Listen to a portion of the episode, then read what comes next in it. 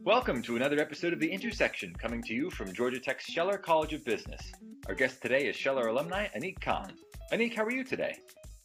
I'm doing pretty well. Thanks for having me, Alex.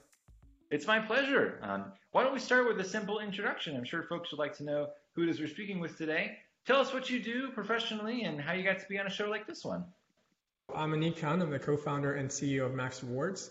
We are a digital wallet app that helps you manage your credit cards and maximize your rewards.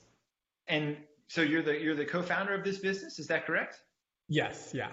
And so where did you get this idea? How did this business come to be?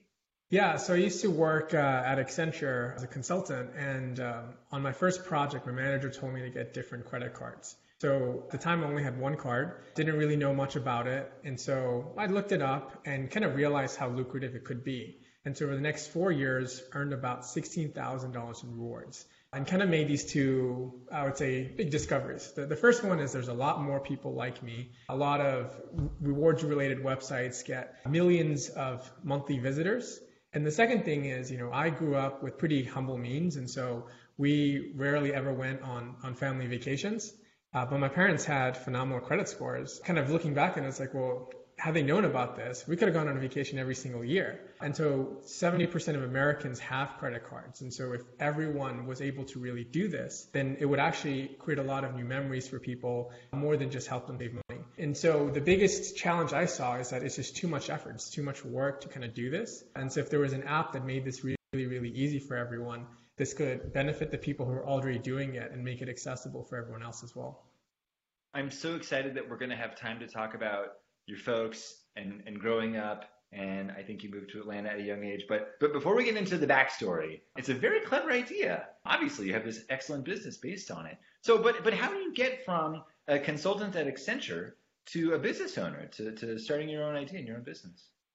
Yeah, I mean, it's it's something that I've always wanted to do. It's something I was very active in, at Georgia Tech about. Uh, took a lot of entrepreneurship classes, participated in the business plan competition every year. And so even in, in consulting, I was trying to look for ideas to come up with. So I was in the life sciences strategy practice. And so I thought, probably do a, a healthcare company because that's kind of what I knew best. And it just kind of happened that, you know, I was thinking a lot about this problem and, and thinking about ways I could actually create something from the, the frustrations that I was having. And so I took a lot of time off to just kind of work on it, built a prototype, got my co-founder interested in it. And I think when he got interested and he, you know, he was at the level where he, he wanted to even quit his job to kind of do this with me, I was like, wow, like, maybe there's something here. I was also at a very critical time in, in my career where people typically transition. They're usually going to business school or they're thinking about going somewhere else. And so I actually got pushed by the MBA students when I did my interviews to just to start the company. They felt that if you had an idea that they should just kind of go do it. So the first year was a lot of kind of mishaps, but you know, I think the foundations I learned through Georgia Tech, through Accenture, and then the things I learned along the way kind of really helped us get to a position where we are now. So I did the MBA. I went through, and one of the things that I really enjoyed was building relationships with the members of the community that were there. And in many cases, I felt like I had instant friendships. And it sounds like you got good advice, you know, the sort of thing a mentor would say, right? Like, pursue your dream, follow your passion. Like, even just yeah. in the interview phase of talking to these other tech folks, these other MBA folks, they encourage you to do this really neat thing. So I'm so glad that even though you didn't do the full two years that I did, for example, you still had that really excellent, you know, connection with the people that were there. Yeah, yeah. I mean, I have a lot of my friends who have gone uh, and gotten business degrees, and actually some who have gone to business school and have delayed graduating so that they can work on their company while they're technically in school and have access to the resources and mentorship and connections and everything else that you get with an MBA program. But you did benefit from the community uh, more, let's say, a more immersive experience in the undergraduate side. Is that right? Yeah. You studied economics and finance at Georgia Tech. Tell me about yeah. that experience and what that community was like as a full-time student there. Yeah, yeah. So when I first applied to Georgia Tech, I thought I'd do computer science because that was something I was really good at. But I realized I knew really nothing about business. I really just needed to get better at that. So when I talked to different people, I was kind of deciding between economics and finance. And I think the people in economics did a better job in convincing me in the beginning. And then I also took some business classes on the side. And I was like, oh, this is pretty interesting too. But I think it gives a really good foundation. I think economics provides you a lot of different tool sets that apply through a lot of different fields.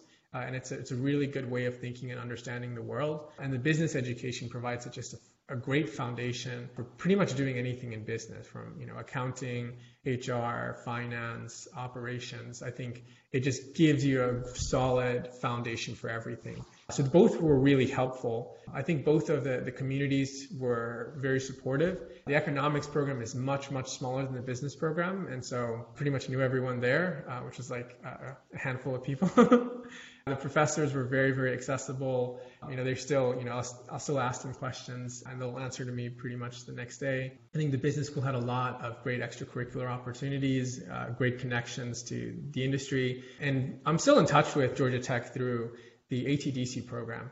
I'm deeply familiar with that. I know right where that building is, and you don't have to convince me about the uh, the benefits of an economics major. I happen to have a degree in that field also. So awesome. great minds think alike on that. But I have in mind because we're talking about um, the community and encouraging you to pursue this idea of, of starting a business and entrepreneurship. But I have in my notes there's a company called Conic Web Solutions, and, yeah. and maybe that started even before undergrad. Is that right? Yes, I did this when I was 14. So I learned I learned to build kind of websites when I was really young, like maybe 11, 12 years old.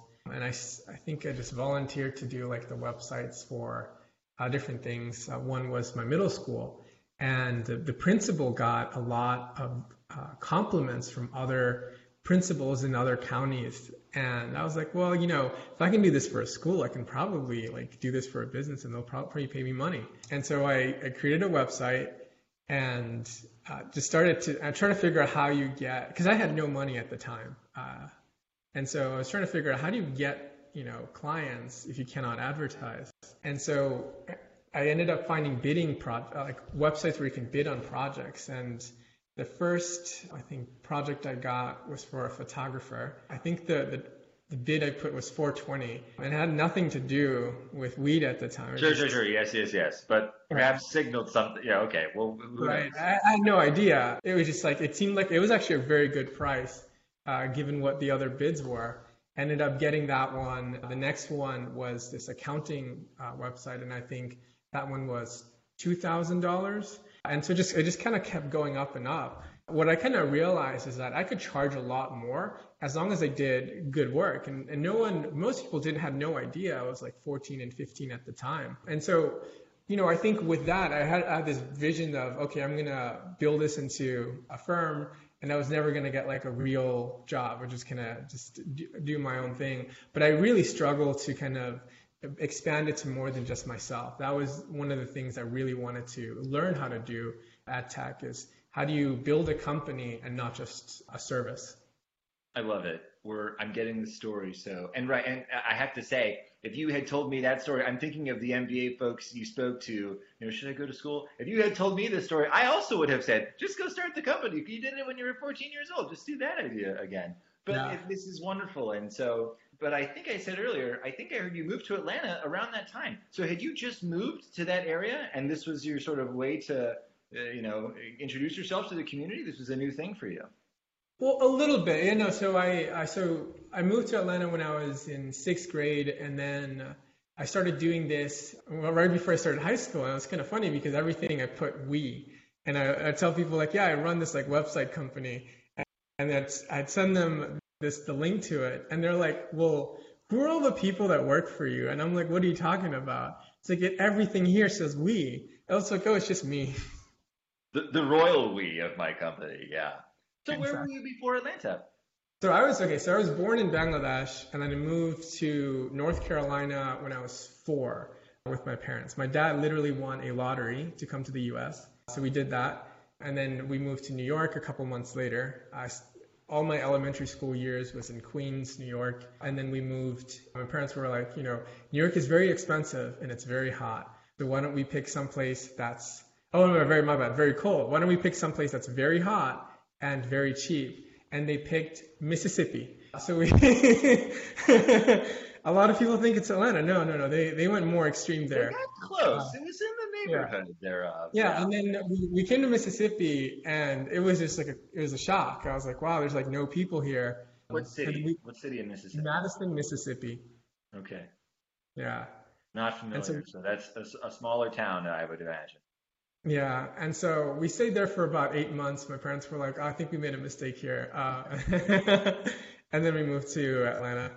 So that says, I, I, think that says so much about you, and I'm I'm so excited to hear your reaction too. But it sounds like your parents took some really big risks and really, you know, were motivated to create a good life for themselves and for you. And so eh, it seems like maybe that was passed down where you saw multiple opportunities in your career to, you know, even at 14 years old, to do something maybe risky or you weren't sure how it would turn out. You know, maybe a little bit different moving from Bangladesh to North Carolina versus starting a website company. But it, it sounds like you're, you're from a family that takes advantage of opportunities to improve in other lives. And I wonder if you feel that way as well.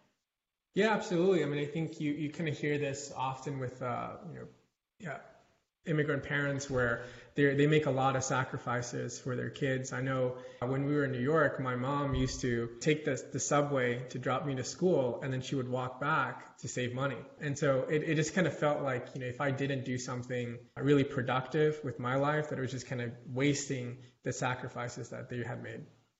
When did Georgia Tech get on your radar? Obviously, you were in Atlanta. Did that seem like an obvious next step, or where, where did that come into play? Yeah, exactly. I mean, so one of the reasons we moved to, to Georgia was because of Georgia Tech. My, my parents were like, we want to go to a state that has a, a great university. Not to say anything bad about Mississippi. No, no.